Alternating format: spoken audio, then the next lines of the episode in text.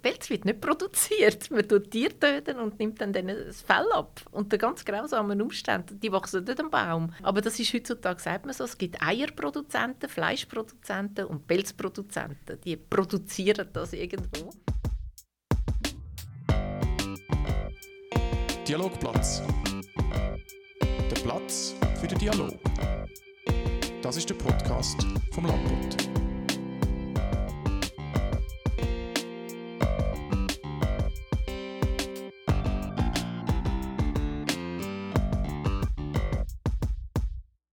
Sie ist eine der bekanntesten Tierschützerinnen der Schweiz und heute bei uns zu Gast im Dialogplatz. Herzlich willkommen, Susi Utzinger. Hallo miteinander, schön da zu sein. Danke vielmals für die Einladung. Sehr gerne, schön bist du dieser gefolgt und bei uns. Ich bin der Jonas Gabrieli, ebenfalls bei uns im Studio ist meine Kollegin die Valerie Jost. Hallo. Susi, zum äh, denen, die dich nicht so kennen, den Überblick geben. Ähm, du führst seit 2000 eine Stiftung, im Jahr 2000 eine Stiftung, gleichnamige Stiftung, Susi Utzinger Stiftung für Tierschutz, mit Sitz in Kolbrunn, darum haben wir dich auch eingeladen, mhm. weil du aus der Region bist. Ähm, die Stiftung betreibt äh, einerseits ein eigenes Tierheim in Winkel bei Bülach, das nicht mehr? Das stimmt nicht mehr? Okay. Da, ne, ich erzähle es schnell. Ähm, ja. Es sind zwei verschiedene Stiftungen. Ach so. Das eine ist die äh, Susi Utzinger Stiftung für Tierschutz in ja. Kolbrunn und das andere ist die Stiftung Tierrettungsdienst Leben hat Vortritt. Das ist äh, der der Tierrettungsdienst und zu dem gehört das Tierheim Pfötli, wo auch in Kolbrunn ist. Es sind Ach aber so. zwei verschiedene Organisationen, zwei Stiftungen mit zwei verschiedenen Zwecken quasi. Ach so, okay, da habe ich da schon das erste Mal gemacht. Aber der, grundsätzlich kann man sagen, ihr engagiert euch sehr stark für den Tierschutz. Absolut. Ihr unterstützt auch verschiedene Tierheime auch im Ausland. Ähm, Tierhospital, mhm. glaube, insgesamt sieben sind es. Ja. Ähm, in Ungarn, Rumänien, Ägypten, Peru, so mal das. Neu jetzt noch in Beirut. In Beirut äh, Libanon. Ja, genau. Das sind ganz wichtige Organisationen oder ganz wichtige Hospitäler, die wir da aufbauen haben. Auch ein Herzensprojekt von mir natürlich. Ja.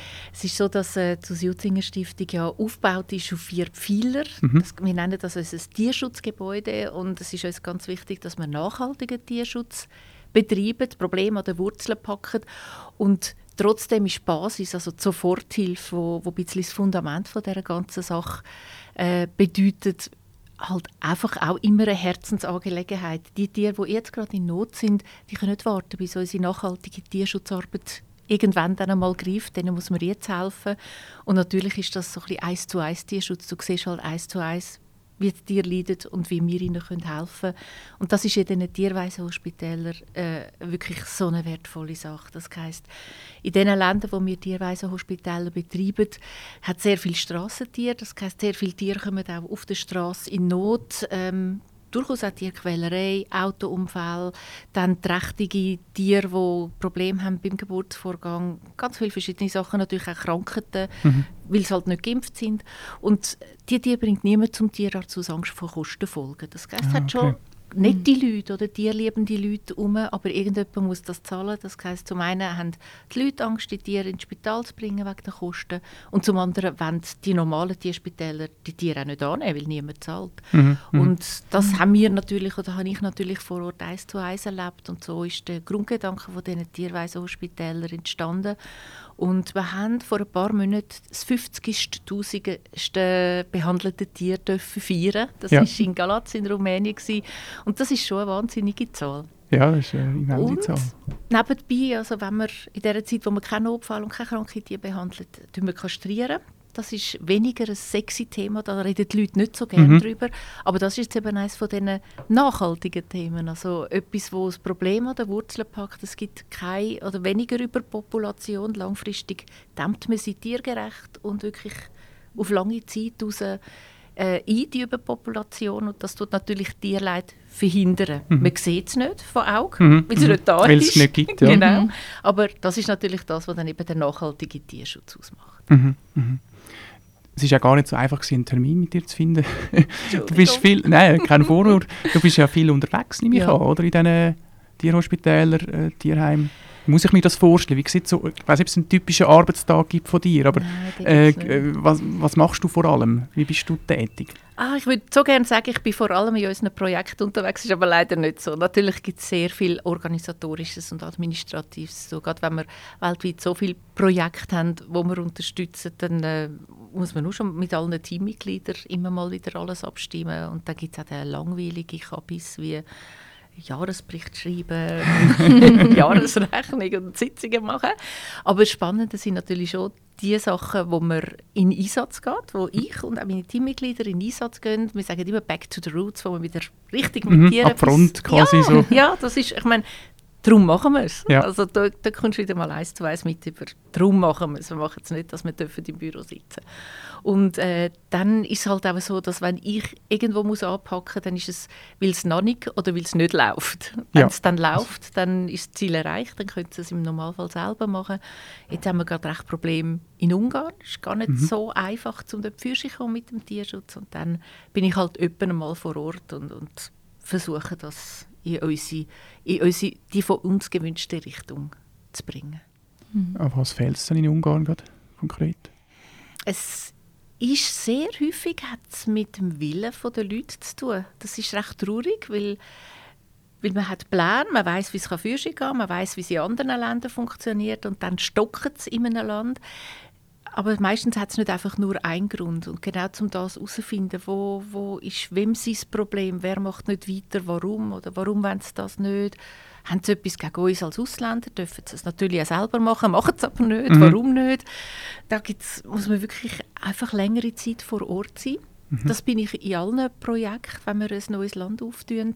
Entweder ich oder ein anderer Projektbetreuer ist ein paar Wochen vor Ort, weil man nicht einfach kann unsere Schweizer Standards irgendwo anpflanzen und sagen, so muss es sein. Also Kulturen auch, die man muss Unbedingt. respektieren und mit den Leuten zusammenarbeiten. Ja. Ja. es muss so wie bei uns, muss es bei uns sein. In Ja. anderen äh, Orten muss es genau muss es halt diesen Umständen angepasst sein.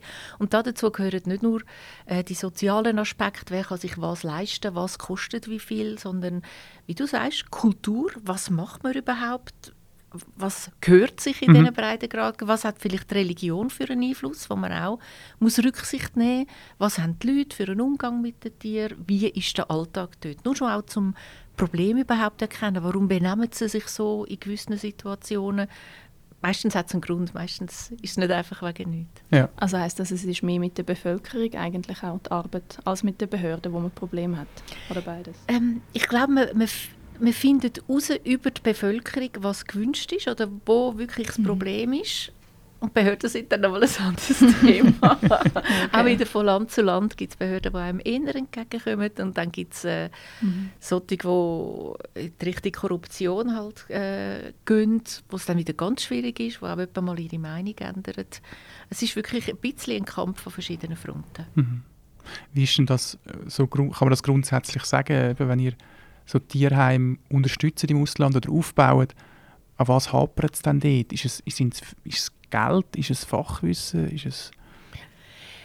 Ähm, Im Normalfall ist es nicht Geld. Also auch. Mhm. Geld kann man immer brauchen. Mhm. Aber äh, genau darum ist es so wichtig, dass man vor Ort geht, dass man das Land kennenlernt. In den Ländern, wo wir ähm, intensiver aktiv sind, haben wir Agenten, wo Mitarbeiter sind von uns, die die Sprache können, die die Umstände kennen.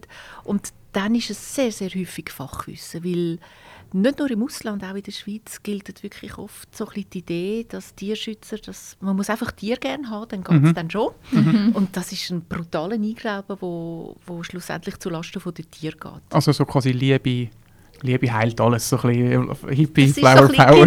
Genau, genau. Tierliebe ist etwas Wichtiges. Ja. Ich bin nicht einmal sicher, ob sie nötig wäre, zwingend. Ich glaube, es ist einfach der Beweggrund Mhm. dafür, dass man sich Mhm. anfängt, im Tierschutz einsetzen. Ähm, aber es ist so viel Fachwissen dahinter, wo man sich muss aneignen muss. Und traurigerweise merken das viele Leute erst, wenn sie einfach so richtig viel Tiere schon angesammelt haben, sogar schon irgendetwas haben im Rahmen von einem Tierheim. Und dann, wenn dann Tiere am Sterben sind, ununterbrochen Junge bekommen, Krankheiten grassieren, dann merken sie, dass es vielleicht doch nicht so einfach ist. Ja, ja. Das ist dann das sind manchmal ganz himmeltraurige Umstände, wo, wo im Endeffekt zulasten von den Tieren gehen, wo auch sehr viele Tiere einmal müssen sterben bis jemandem überhaupt den 20er runtergeht, wenn es überhaupt passiert. Es gibt auch Leute, die es gar nicht recht einsehen mhm, mhm. Aber es ist so ein das Spannungsfeld von der Empathie oder Tierliebe oder übertriebene Empathie, sage ich jetzt mal, und dem Fachwissen, wo, wo, wo da ist. Eben, wie du sagst, die Motivation am Anfang ist sicher, wenn man Tiere gerne hat, sonst fängt man nicht an, Tierschutz zu betreiben. ja, das wäre ein bisschen komisch. Ähm, aber, aber eben, dass man dann auch vielleicht Sachen macht, die im ersten Blick, eben Kastration, du hast es angesprochen, mhm. ähm, denkt man, ja, tut dem Tier nichts Gutes, ja. aber eben für das größere Bild ähm, ist das so. Es gibt ja auch, also das habe ich auch schon gelesen, äh, Momente, wo man sagt, ja, man muss die Tiere töten, weil es ist kein Leben mehr so. Hast du das auch schon erlebt in, in einer langen Laufbahn? Ja, natürlich, ja, ja tatsächlich. Ähm, der Punkt ist, dass viele Leute Tierschutz betreiben aus, aus einem gewissen Egoismus heraus. Das heisst, sie wollen, dass es ihnen gut geht. Also ich sehe, dass es einem Tier nicht gut geht. Mhm. Das, das tut mir nicht gut, das habe ich nicht gern. Das mhm. löst in mir etwas Negatives aus. Ich mhm. möchte, dass das negative Gefühl weggeht, darum mache ich irgendetwas mit dem Tier. Und das ist einfach der falsche Beweggrund. Tierschutz heisst Tierschutz, weil es Tier schützen und nicht damit wir Freude sich selber haben. Oder so, ganz oder genau. So. Mhm. Und ich denke, also das sage ich so oft, das muss ich auch mit unseren Helfern immer wieder besprechen. Und sie finden, oh, aber das ist doch gemein und nein, das ist doch nicht schön. Ja, es ist eigentlich gleich, was du findest. Es geht jetzt darum, dass es den Tieren besser geht. Mhm. Und dann müssen wir so etwas machen. Und ist es auch so ein bisschen Tier als eben grosser Begriff und nicht das einzelne Tier in diesem Moment? Also vielleicht auch was vom Missverständnis her, frage ich mich jetzt gerade. Wenn man sagt Tierschutz und dann bringt man das Tier um und sagt ja, jeder, ja, das Tier ist ja jetzt nicht geschützt worden. Unbedingt. A muss man äh, sicher fürs Individuum schauen. Mhm. Und äh, die Euthanasie, die du vorher angesprochen hast, die äh, tritt in zwei, in zwei möglichen Fällen, wenn keine Lebensqualität mehr fürs Tier da ist oder wenn das Tier gefährlich wird für ja. Menschen. Ja. Mhm. Nach sorgfältiger Abklärung, ja. selbstverständlich. Ähm, das kann durchaus im Endeffekt dann auch, eben, das ist dann im Endeffekt auch am, am Tier zu lieb passiert. Und ja, natürlich der Endeffekt, das große Ganze vor Augen zu behalten, ist eine ganz schwierige Sache, weil da nicht unmittelbar eine Befriedigung eintritt. Mhm. Also du machst nicht etwas und nachher bejubelt dich alle, weil du etwas Grossartiges gemacht hast, sondern du machst etwas, wo irgendwann einmal hoff hoffentlich wird positiv einfahren und das erlebst du unter Umständen gar nicht mehr so. Oder das realisiert vermutlich gar nicht mehr so richtig. das ist ein da das Präventionsparadox, oder? Ja. Dass wenn man Massnahmen trifft, ja. zum Sachen, in dem, was dann nicht passiert, kann man wie nicht sagen, ob es passiert wäre oder genau, ja, man kann es genau. wie nicht messen. Genau, genau. Ja. und das muss einem egal sein. Mhm. Da muss man wirklich drüber stehen. Man muss wirklich für die Sache machen und halt eben immer wieder das Wort Tierschutz im Kopf haben und ein bisschen analysieren, was das bedeutet und dann geht es. Und wenn man es für sich selber machen will, dass dass man glücklich wird oder bejubelt wird, dann wird es schwierig. Ja. Was gibt es denn für konkrete Beispiele? Jetzt, also mir ist das Beispiel so ein bisschen von den Tanzbären in den Sinn gekommen. Ähm, ich weiß nicht, ob das ein gutes Beispiel also ein gutes ist eh nicht, aber ein, ein Beispiel ist, wo das wird zutreffen, wo so aufgewachsen sind, dass sie irgendwie gar nicht mehr können in Freiheit leben ähm, Oder gibt es andere Beispiele? Ich bin zum Beispiel keine Bärenspezialistin. Okay. Wirklich nicht. Okay. Ähm, es gibt ganz viele Beispiele, wenn man denkt, auf, auf, wenn man an die vier Pfeiler denkt, wo unsere Stiftung aufbauen ist. Mhm. Ähm, wir haben da Tierheimoptimierung, Tierheimunterstützung, Kastrationsaktionen, Aus- und Weiterbildung von Fachleuten und Information und Aufklärung von der Bevölkerung. Mhm.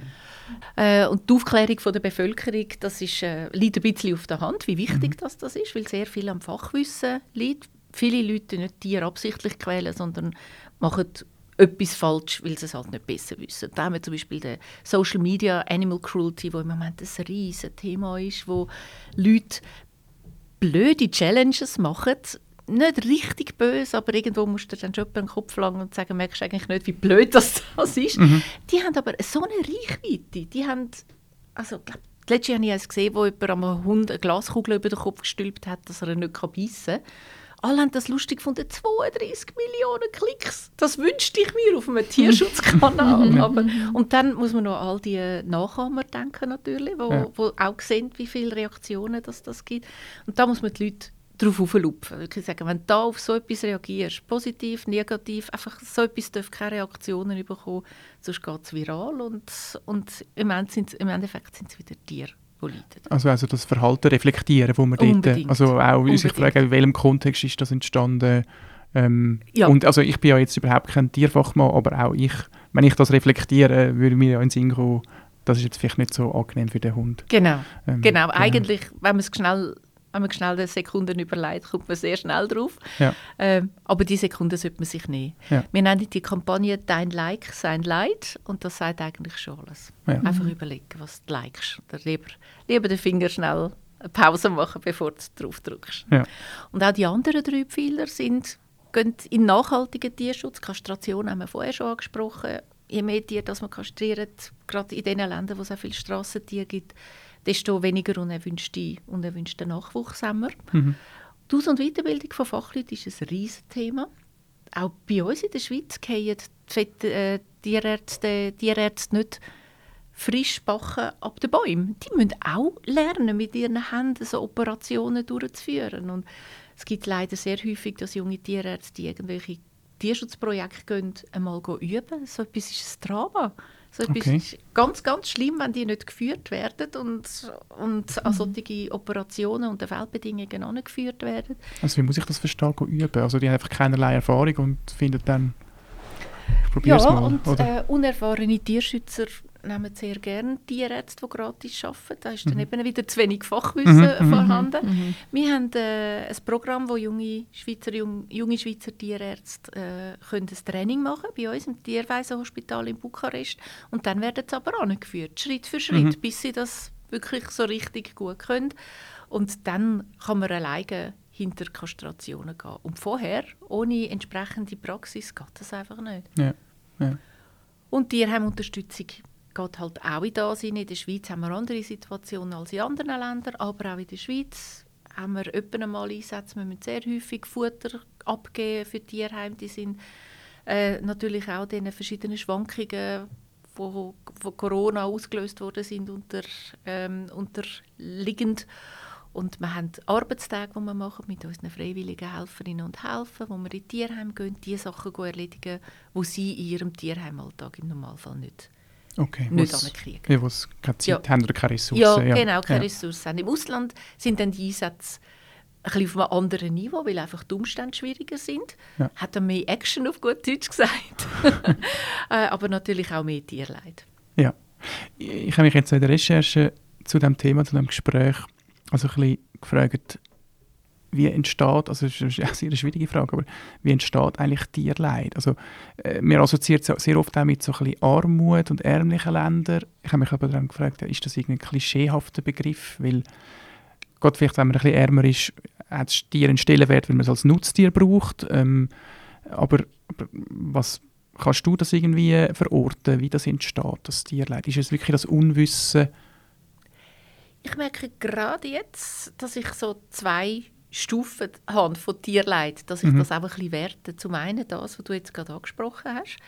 Wenn jemand selber in Armut lebt, äh, das haben wir jetzt gerade in Rumänien oder in vielen anderen Ländern auch, wenn man sieht, darum ist es wieder wichtig, dass man vor Ort ist und eben nicht Facebook-Tierschutz macht. Also, wenn man vor Ort sieht, was das teilweise für arme Menschen sind mit richtig vielen Kindern, die irgendwelchen Bruchbuden leben Mhm. und 200 Euro im Monat verdienen, dann könnt ihr nicht 50 Euro für die Kastration von einer Hündin ausgeben. Ja, Geht klar, einfach nicht klar. auf, an keinem Ende. Und äh, dort ist es für mich nachvollziehbar, dass man dort muss helfen muss. Wir haben ein ähnliches Phänomen auch in der Schweiz. Wir haben ja unser Projekt Genau. Sozialarbeit für Tiere.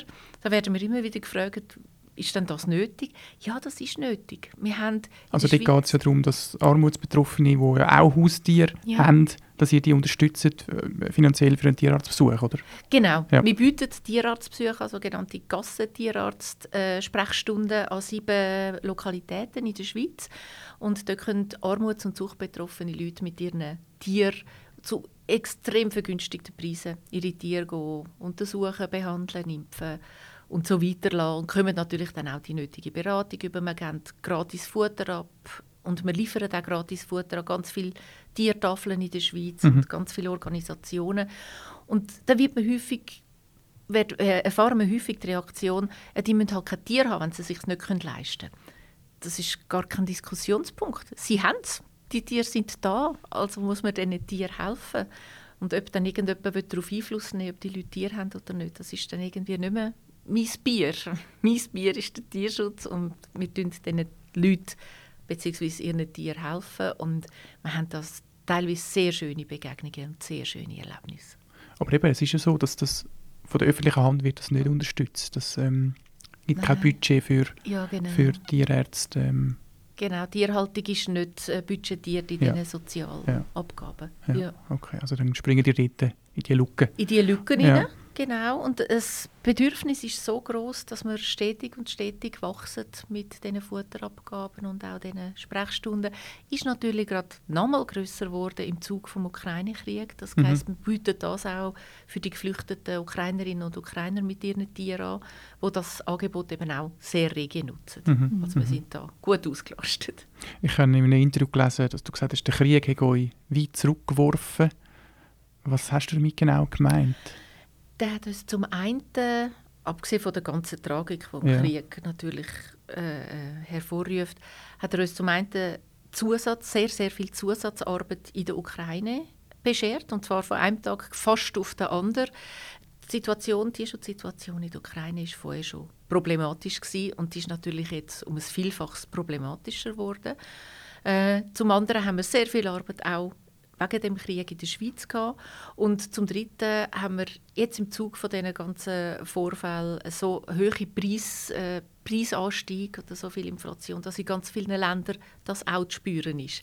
Und wir haben ganz viele Spenden gehabt, wo wo direkt in die Ukraine gegangen sind, was wunderbar ist, aber die Spenderinnen und Spender haben schlussendlich nicht mehr für andere Projekte gespendet. So, das ja. heisst, wir haben von ganz vielen Ländern und von ganz vielen Projekthilferufen bekommen, die sagen, wir kommen kaum mehr Spendengelder rüber, wir, wir können kein Tierfutter mehr kaufen. Also es ist auf ganz vielen verschiedenen Ebenen ist da, ist da etwas gelaufen. Ja, ja. Ja, ist ganz Was sind denn äh, die Leute, die bei euch spenden? Also wie finanziert ihr euch genau? Sind das mehr Leute, die jeden Monat 10 Franken spenden oder Leute, die aus einer Erbschaft einen grossen Teil abgeben? Wir haben glücklicherweise hin und wieder auch Erbschaften, die wir bekommen. Also wir finanzieren uns vollumfänglich über Legat, über Erbschaften und über Spenden.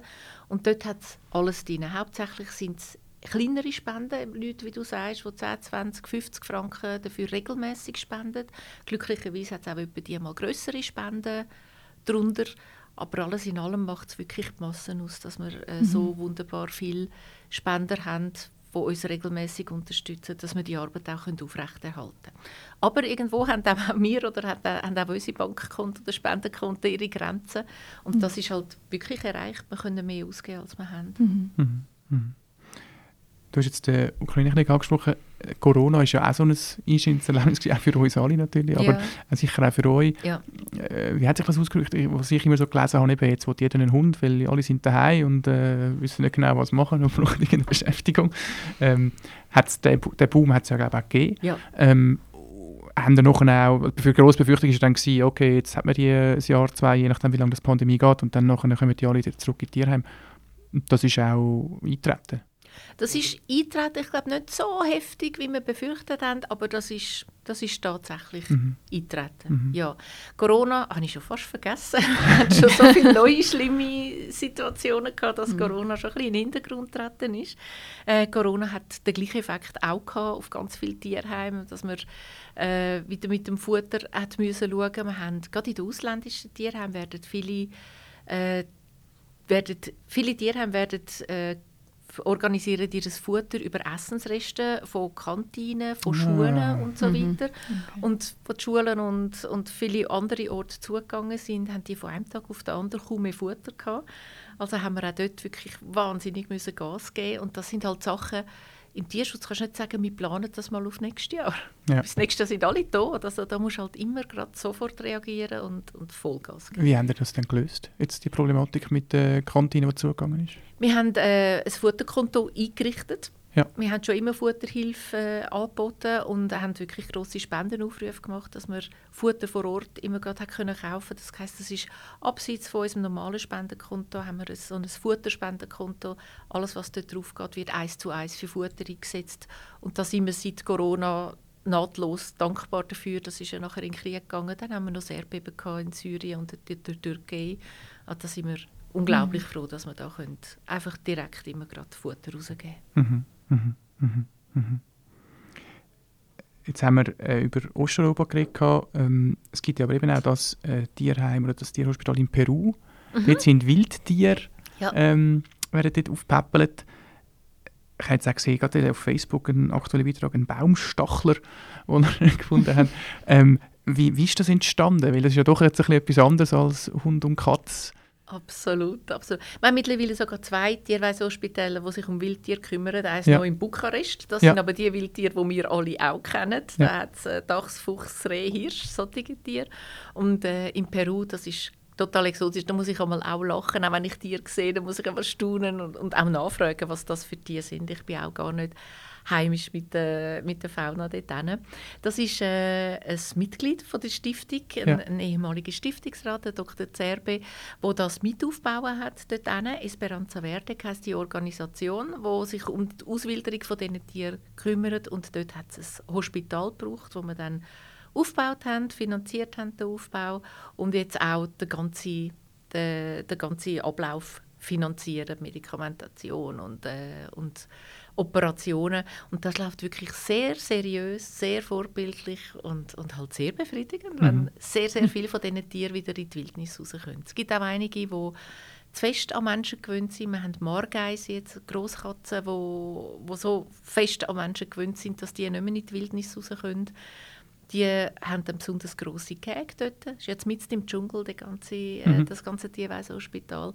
Aber andere können wieder ausgewildert werden. Und das ist wahnsinnig schön. Was ist denn ein Baumstachler jetzt genau für ein Tier? Jetzt hast du mich verwirrt. Oder Jonas? Also ich habe von dem noch äh, nie etwas gehört. es hat wunderbare Tiere dort. Ich kann es nicht, nicht mal genau beschreiben. Ich, äh, aber es ist so ganz flauschig, hat es ausgesehen, so ein bisschen wie Okay. ein, Stacheln. Ja, Wahrscheinlich ist das Flauschige, wahrscheinlich das Stachel. Stimmt, Wenn wir logischerweise. nachher googeln, das Genau. machen wir. Mhm. Ähm, ja, also ich habe bei der Recherche ein bisschen überlegt, also über deine ganze Arbeit im Tierschutz schwebt ja so ein bisschen die Frage, wie wir als Gesellschaft mit den Tieren umgehen. Ähm, und äh, gerade so ein paar Beispiele sind mir da in den Sinn gekommen. Einerseits ähm, hat es ja mal so einen Rechtsstreit gegeben ähm, von einem Affen-Selfie, so ich an das erinnere, ist, wo es darum gegangen ist, es, es gibt so ein mehr oder weniger berühmtes Bild im Internet, Mhm. wo ein Affe äh, ein Selbstporträt gemacht hat und dann fragt ist, ob er ein Urheberrecht hat auf das Bild.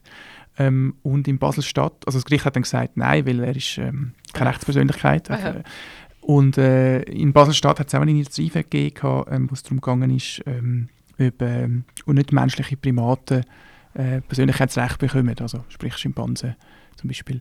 Ähm, wie, wie siehst du so Bewegungen? Also m- müssen Tiere mehr Recht haben, so ein bisschen auf, auf der ganzen Gesetzesebene, oder findest du, ja, was ist deine Haltung?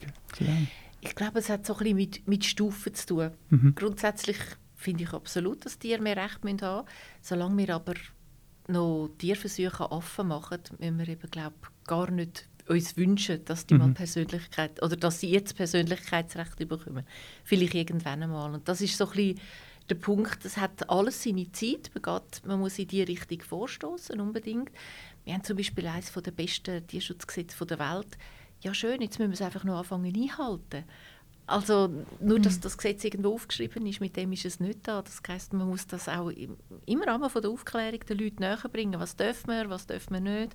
Und dann halt auch wirklich anfangen, die Leute anzuzeigen, die, die gegen das Gesetz handeln.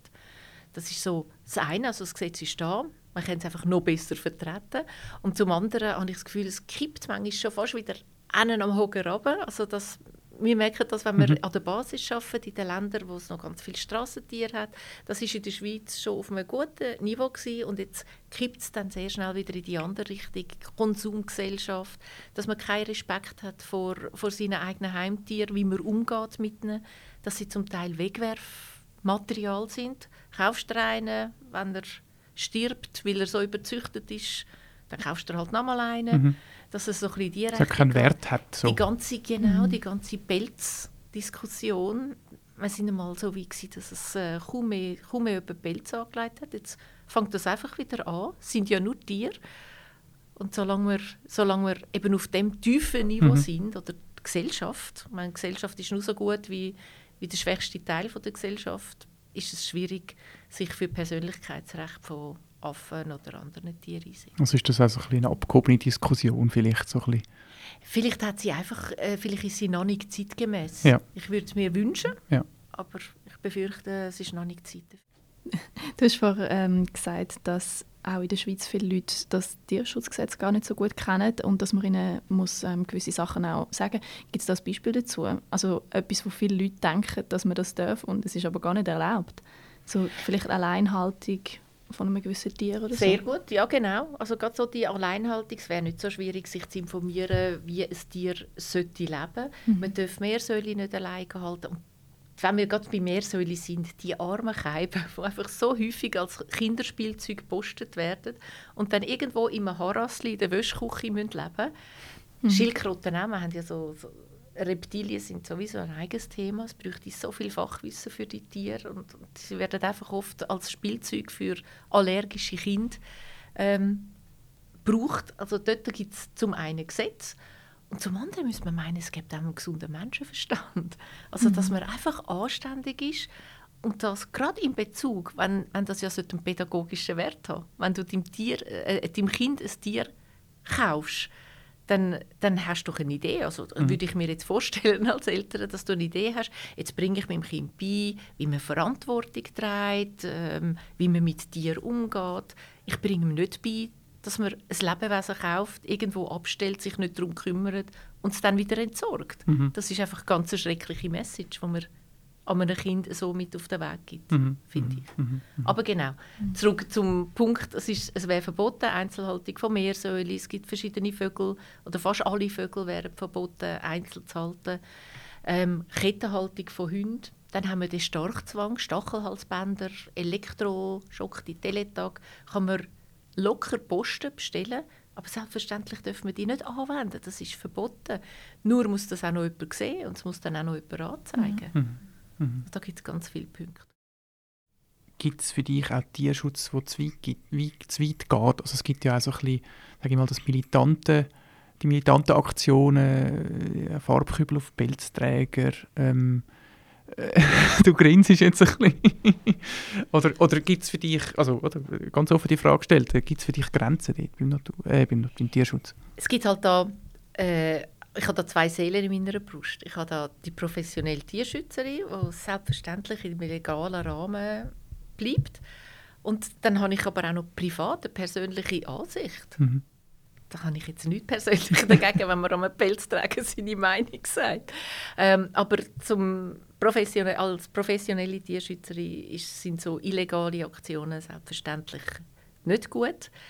Ähm, manchmal äh, ist es kontraproduktiv, je nach Aktion. Manchmal muss ich aber auch sagen, sind die militanten Tierschützer, und von denen haben wir, wir normalen Tierschützer uns ein bisschen ab, die sind nicht immer schlecht, sondern die tun häufig auch ein bisschen Vorreiterrolle nehmen. In eine Richtung, die schlagen mal in eine Kerbe rein, wo dann die Öffentlichkeit auch ein bisschen aufmerksam wird. Mhm. Also vielleicht mit zum Beispiel heimlichen Aufnahmen oder Genau, das ist jetzt genau in Beispiel, die das in den Sinn kommt. Ja, wo wir, Ja. wo wir einfach Aufnahmen, wo man sonst allenfalls unter legalen Umständen nicht angekommen wäre. Mhm. Dann ist aber der Aufschrei groß. Also die haben durchaus ihre Berechtigung, ihre Daseinsberechtigung und leisten durchaus auch etwas. Mhm. Auch wenn man das natürlich nicht sollte unterstützen Was müsste denn aus deiner Sicht passieren, dass die Leute wieder aufhören, Pelz zu tragen? Jetzt, wo das ja wie umgeschwungen ist, wie du gesagt hast. Ich glaube, wir müssten können Bilder zeigen, wir müssten können noch mehr zeigen, wie Pelz produziert wird. Ich meine, nur schon die, die Wortwahl, die hat man absichtlich gewählt. Pelz wird nicht produziert. Man tut Tiere töten und nimmt dann denen das Fell ab. Unter ganz grausamen Umständen. Die wachsen nicht am Baum. Ja. Aber das ist heutzutage, sagt man so, es gibt Eierproduzenten, Fleischproduzenten und Pelzproduzenten. Die produzieren das irgendwo. Mhm. Aus dem Nichts. Aus dem Nichts, genau. Es wächst alles irgendwo an den Bäumen. Ähm, die Pelzproduzenten die haben natürlich erkannt, dass äh, wenn Bilder über die Produktion, über die grausame Tierhaltung und über die grausame Tötungs, über die grausamen Tötungsvorgänge, wenn solche Bilder an die Öffentlichkeit kommen, dann haben sie verloren. Das heisst, wir, auf Seite des Tierschutzes wird man natürlich solche Bilder können an die Öffentlichkeit bringen. Ich weiss nicht, ob man noch einen Pelz tragen kann, wenn man sieht, was dort läuft. Äh, auf der anderen Seite schauen sie natürlich, dass das nicht passiert und sie werben mit tiergerechter Haltung und allen möglichen Schlagworten, wo sich dann ein Konsument sehr gerne dahinter versteckt. Also Zum einen müsste passieren, dass man besser könnte zeigen, was abgeht. Zum anderen müsste halt auch ein gewisses Interesse von der äh, Konsumenten, aber auch von der Vertreiberseite da sein. Ich wollte noch kurz ein bisschen das Rad von der Zeit zurückdrehen. Ähm, du bist im Zürich-Oberland aufgewachsen. Mhm. Und ich habe mich gefragt, wenn du dich so zurückerinnerst, was war so deine erste Begegnung an ein Tier? Gewesen? Da erinnere ich mich sogar sehr gut zurück. Das war ein äh, Schäferhund, der vor einem Schulladen angebunden war. Ein, ein Baby, also ein junger Hund. Ja. Und der hat zittert. Wahrscheinlich war es kalt. Gewesen. Und ich habe dann dem so meine Jacke über die Schulter da. Und dann sind dann meine Eltern und gesagt, wir dürfen nie zum Hund an, der könnte beißen. Und, und ich habe aber gefunden, der hätte kalt gehabt und der hätte jetzt unbedingt warm haben Das mag ich mich noch sehr gut erinnern. Da bin ich etwa vier gewesen. Also dort schon das Mitgefühl gegenüber dem Hund oder Offenbar. Tier. Ja. Ja. Ja. Ich habe in einem Interview auch gelesen ähm, von dir ein Zitat, wer die Tiere versteht, versteht die Menschen. Ähm, So etwas habe ich gesagt. ja, das hast du mal gesagt. Super. Also es war im Zusammenhang gewesen, äh, von deiner Biografie, die du geschrieben hast, Aha. «Heimatlos», wo du auch deine Kindheit ein bisschen behandelst, oder unter anderem. Und ähm, ja, ich habe mich einfach gefragt, also dort wird ja kurz angeschnitten, deine Kindheit, äh, dein, dein Verhältnis mit deinen Eltern war nicht gut, gewesen, ähm, so fehlende Zuneigung und wo du dann auch, wie bei den Tieren auch gefunden hast. Äh, und, und der Satz ist mir dann so hängen geblieben, wer die Tiere versteht, versteht die Menschen. Ähm, ich weiß nicht, was das, wenn du das jetzt hörst, ob du das irgendwie kannst deuten, den Satz. Ähm, die meisten Leute hören das nicht gern, aber Menschen sind auch Tiere. Also wir sind tatsächlich Säugetiere. Und wenn wir uns so anschauen, dann sind ganz viele von unseren Verhaltensweisen einfach Instinkt und auch Hormon gesteuert. Und ich tue noch gerne Leute analysieren. Mich selber, das funktioniert nicht so gut, aber rückblickend kannst du es einmal nicht denken, warum habe ich das jetzt gemacht? Und, und sobald, ich habe mich sehr intensiv mit Ethologie, mit Mhm. vergleichender Verhaltensforschung... Du hast ja auch äh, ein Praktikum gemacht ja. im Wolfspark ja, in genau, Indiana. der Wölfe. Ich habe mich sehr intensiv mit dem auseinandergesetzt. Und wenn man das anfängt, Verhalten vergleichen, dann, gehen einem, dann fallen einem ganz viele Groschen ab. Also man sieht, wir sind, wir sind einfach außerhalb Lebewesen, wir sind soziale Lebewesen, Tiere, wie man es auch immer möchte, möchte nennen Es gibt die genau gleichen Emotionen aus den meist ähnlichen Gründen, wie sie bei verschiedenen Tieren auch gibt, gibt es bei uns auch. Mhm. Vielleicht einfach ein bisschen weniger direkt. Leider. Ja. Leider haben wir gelernt, sie zu verstecken, sie irgendwie umzuleiten, sie zu verdrängen, was ich nicht glaube, dass das immer optimal ist. Mhm. Gerade noch als Schweizer. Ja, sowieso. Wir, die sehr äh, als verschlossen gelten. Ja. Genau, genau. genau. Ähm, du sagst ja immer, der Entschluss, Tierschützerin zu werden, ist kein bewusster gewesen. Ähm, also wenn man so in deine Biografie liest, ähm, fragt man sich, äh, es hat dann doch äh, immer wieder Momente gegeben, wo, wo der Weg wie so ein bisschen vorgespurt war scheint. Ähm, dein Vater hat ja eine Tierrettungs-, also Tierambulanz gegründet. Ähm, und dort hast du auch schon als jung, junge Frau äh, mitgemacht. Als Also Mädchen bist- schon Als mit Mädchen, ja, 8. genau. Mit Ja. 8, okay, Ja, ja. ja, ich habe nicht gewusst Genau. wie alt. ähm, also du bist da auf die Einsätze und, und Tiere retten. Ja, das habe ich sehr gerne gemacht. Ich habe auch eine Notfallzentrale bedient, auch schon als Kind. Das war dann das, als ich am nächsten Morgen einmal müde war in der Schule, weil morgen um drei irgendein Notfall war. Äh, das ist tatsächlich so, da bin ich einfach ähm, drin hineingewachsen und habe auch sehr, sehr viel Fachwissen mir können aneignen. Ja, aber eben, es war eigentlich für dich von Anfang an klar gewesen. Oder hat es mal noch einen anderen Berufswunsch? Ich habe mal gelesen, du mal wieder Tierärztin werden. Aber so weit weg bist du jetzt nicht. äh, das habe ich wirklich seit ganz klein ist immer klar gewesen, Tierärztin. Ich bin jetzt eigentlich froh, bin ich es nicht. Also ich bin jetzt kann ich viel breiter ähm, Tierschutz betreiben, als wenn ich ausschließlich Tierärztin wäre. Das wäre ein Bereich vom Tierschutz.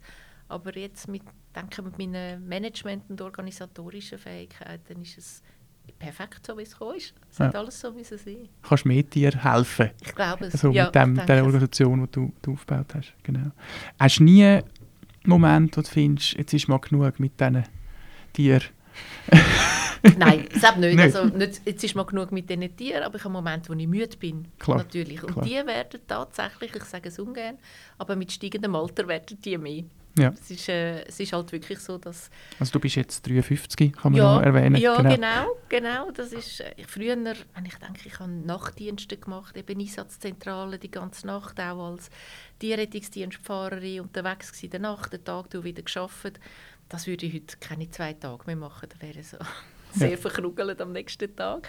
Vieles mache ich heute, glaube mit Fachwissen äh, wieder wett ja. und, und mit äh, Routinen. Aber ich brauche mehr Erholung und habe eben tatsächlich auch gelernt, jetzt hin und wieder mal frei zu machen und, und halt mal einen Schritt zurückzugehen und mir mal eine, eine Woche frei zu nehmen. Mhm. Und man fragt sich natürlich, wie schaltest du denn ab? auch mit meinen Hunden natürlich. äh, ja, das sind so die Sachen, etwas für sich selber machen. Sport mit den Hunden machen, gehen laufen oder halt einfach machen, was man gerade Lust drauf hat. Und wenn es ein Tag vor dem Fernseher ist, auf dem Sofa, dann soll auch das einmal sein. Klar, klar, klar. Ist denn das nicht schwierig, ähm, auch so die schönen Momente mit deinen Hunden zum Beispiel irgendwie zu geniessen, wenn du weißt, gleichzeitig es geht so vielen Tieren auch schlecht? Oder auch vorhin ist mir eingefallen, wie du gesagt hast, als Achtjährige bist du auf so Einsätze gegangen. Ist das nicht auch sehr schwierig? Ich glaube, als Achtjährige da habe ich jetzt nicht da bin ich glaube wirklich einfach reingewachsen. Weißt, mhm. Ich glaube als Kind, okay. es ist so, wie es ist. da gibt es glaube gar keine Diskussion. Ähm, und dann ist das wirklich ganz ein wichtiger Punkt, wo du sagst. Und das ist etwas, wo sehr viele Tierschützer darunter leiden. Du weißt, jeden Moment, wo ich nichts mache, leidet Tier darunter. Und du musst dich irgendwann noch mal lösen von dem. Einfach, das passiert im Normalfall an dem Punkt, wo du einfach nicht mehr kannst, wo du einfach keine Kraft mehr hast. Mhm. Das heißt, wenn es mir jetzt zusammenleitet, dann bin ich noch viel länger ausgefallen und dann mhm. leidet noch viel mehr Tier. Aber das ist tatsächlich so. Wir haben gerade heute mit den neuen Medienmöglichkeiten werde ich auf allen Kanälen ununterbrochen angerufen, angewhatsappt, gemessengert, was es Telegramm was es da sonst noch alles gibt. Und überall brennt es. Und das muss man wirklich zum einen kanalisieren, dass das mal organisiert ist, wer sich wann wo an soll wenden. Und zum anderen muss man dort irgendwo auch können sagen, jetzt nicht. Mhm. Das, macht, das ist alles organisiert und ich bin jetzt nicht erreichbar. Und auch so ein bisschen sich eingestehen, allein kann man nicht die Welt retten. Genau. Also man, man ist am Strampeln und mhm. probiert es, aber äh, nein, es geht leider nicht immer. Das ist mhm. tatsächlich so. Und wir als Organisation können nicht die ganze Welt retten. Das kommt noch dazu. Ja, das stimmt natürlich auch. Ja. Nur schon aufgrund von unseren ähm, kräftemäßigen Ressourcen, aber auch die finanziellen Ressourcen, die sind natürlich sehr limitiert. Es haben sieben Angestellte und rund 300 Freiwillige, was imposante Zahl ist, aber eben auf die genau, ganze Welt bezogen Welt. ist, es, äh, ist es schwierig. Äh, du bist ja auch immer sehr äh, exponiert, also du stehst eigentlich schon, wenn, wir, wenn ich auch vorhin nachgeschaut die Schweizerische Mediendatenbank, wo so die ganzen Artikel kann anlesen kann, dort hat es über 1000 Artikel über dich. Ähm, hast wirklich so ein, ein Leben bis jetzt in der Öffentlichkeit verbracht. Ähm, äh, ist das irgendwie etwas, das dir liegt? Oder ist das ein, ein notwendiges Übel für den Tierschutz? Äh, das ist tatsächlich ein notwendiges Übel. Das glauben mir teilweise Leute gar nicht. Mhm. Ich tue gerne informieren, sehr mhm. gerne. Es ist ein wichtiger Punkt in unserer Tierschutzarbeit. Da haben wir ja viel Information und Aufklärung. Und die Leute hören, glaube ich, hin und wieder noch gerne zu. Ja. Also wenn man das so, so gut vorbereitet an die, an die Medien bringt, dann haben wir sehr viel Aufmerksamkeit und so können wir die Leute informieren über Themen, die sonst einfach kaum bekannt würden werden. Von dem her bin ich sehr, sehr froh, haben wir die Möglichkeit oder habe ich die Möglichkeit, so in die Öffentlichkeit zu gehen und immer wieder über verschiedene Punkte, verschiedene Themen zu informieren. Aber kommst du auch Rückmeldungen über, die nicht so nett sind? Also anders gesagt, spürst du auch Hass? Weil Tierschutz ist jetzt nicht bei allen so beliebt.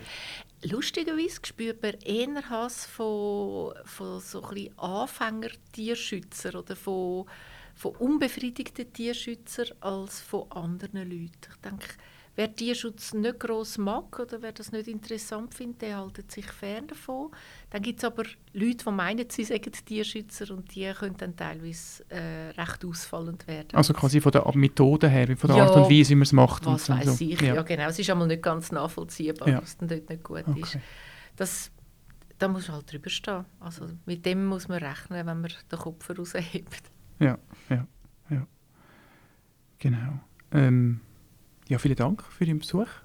Danke euch viel, viel mal. Es ist ein schönes Sehr Gespräch. Gleichfalls, hat uns auch gefreut. Und äh, Auch Ihnen, liebe Zuhörerinnen und Zuhörer, vielen Dank fürs Zuhören. Wir sind äh, wieder da in zwei Wochen mit der nächsten Folge Dialogplatz und bis dann eine gute Zeit. Ade miteinander. Ade. Ade miteinander. Ade.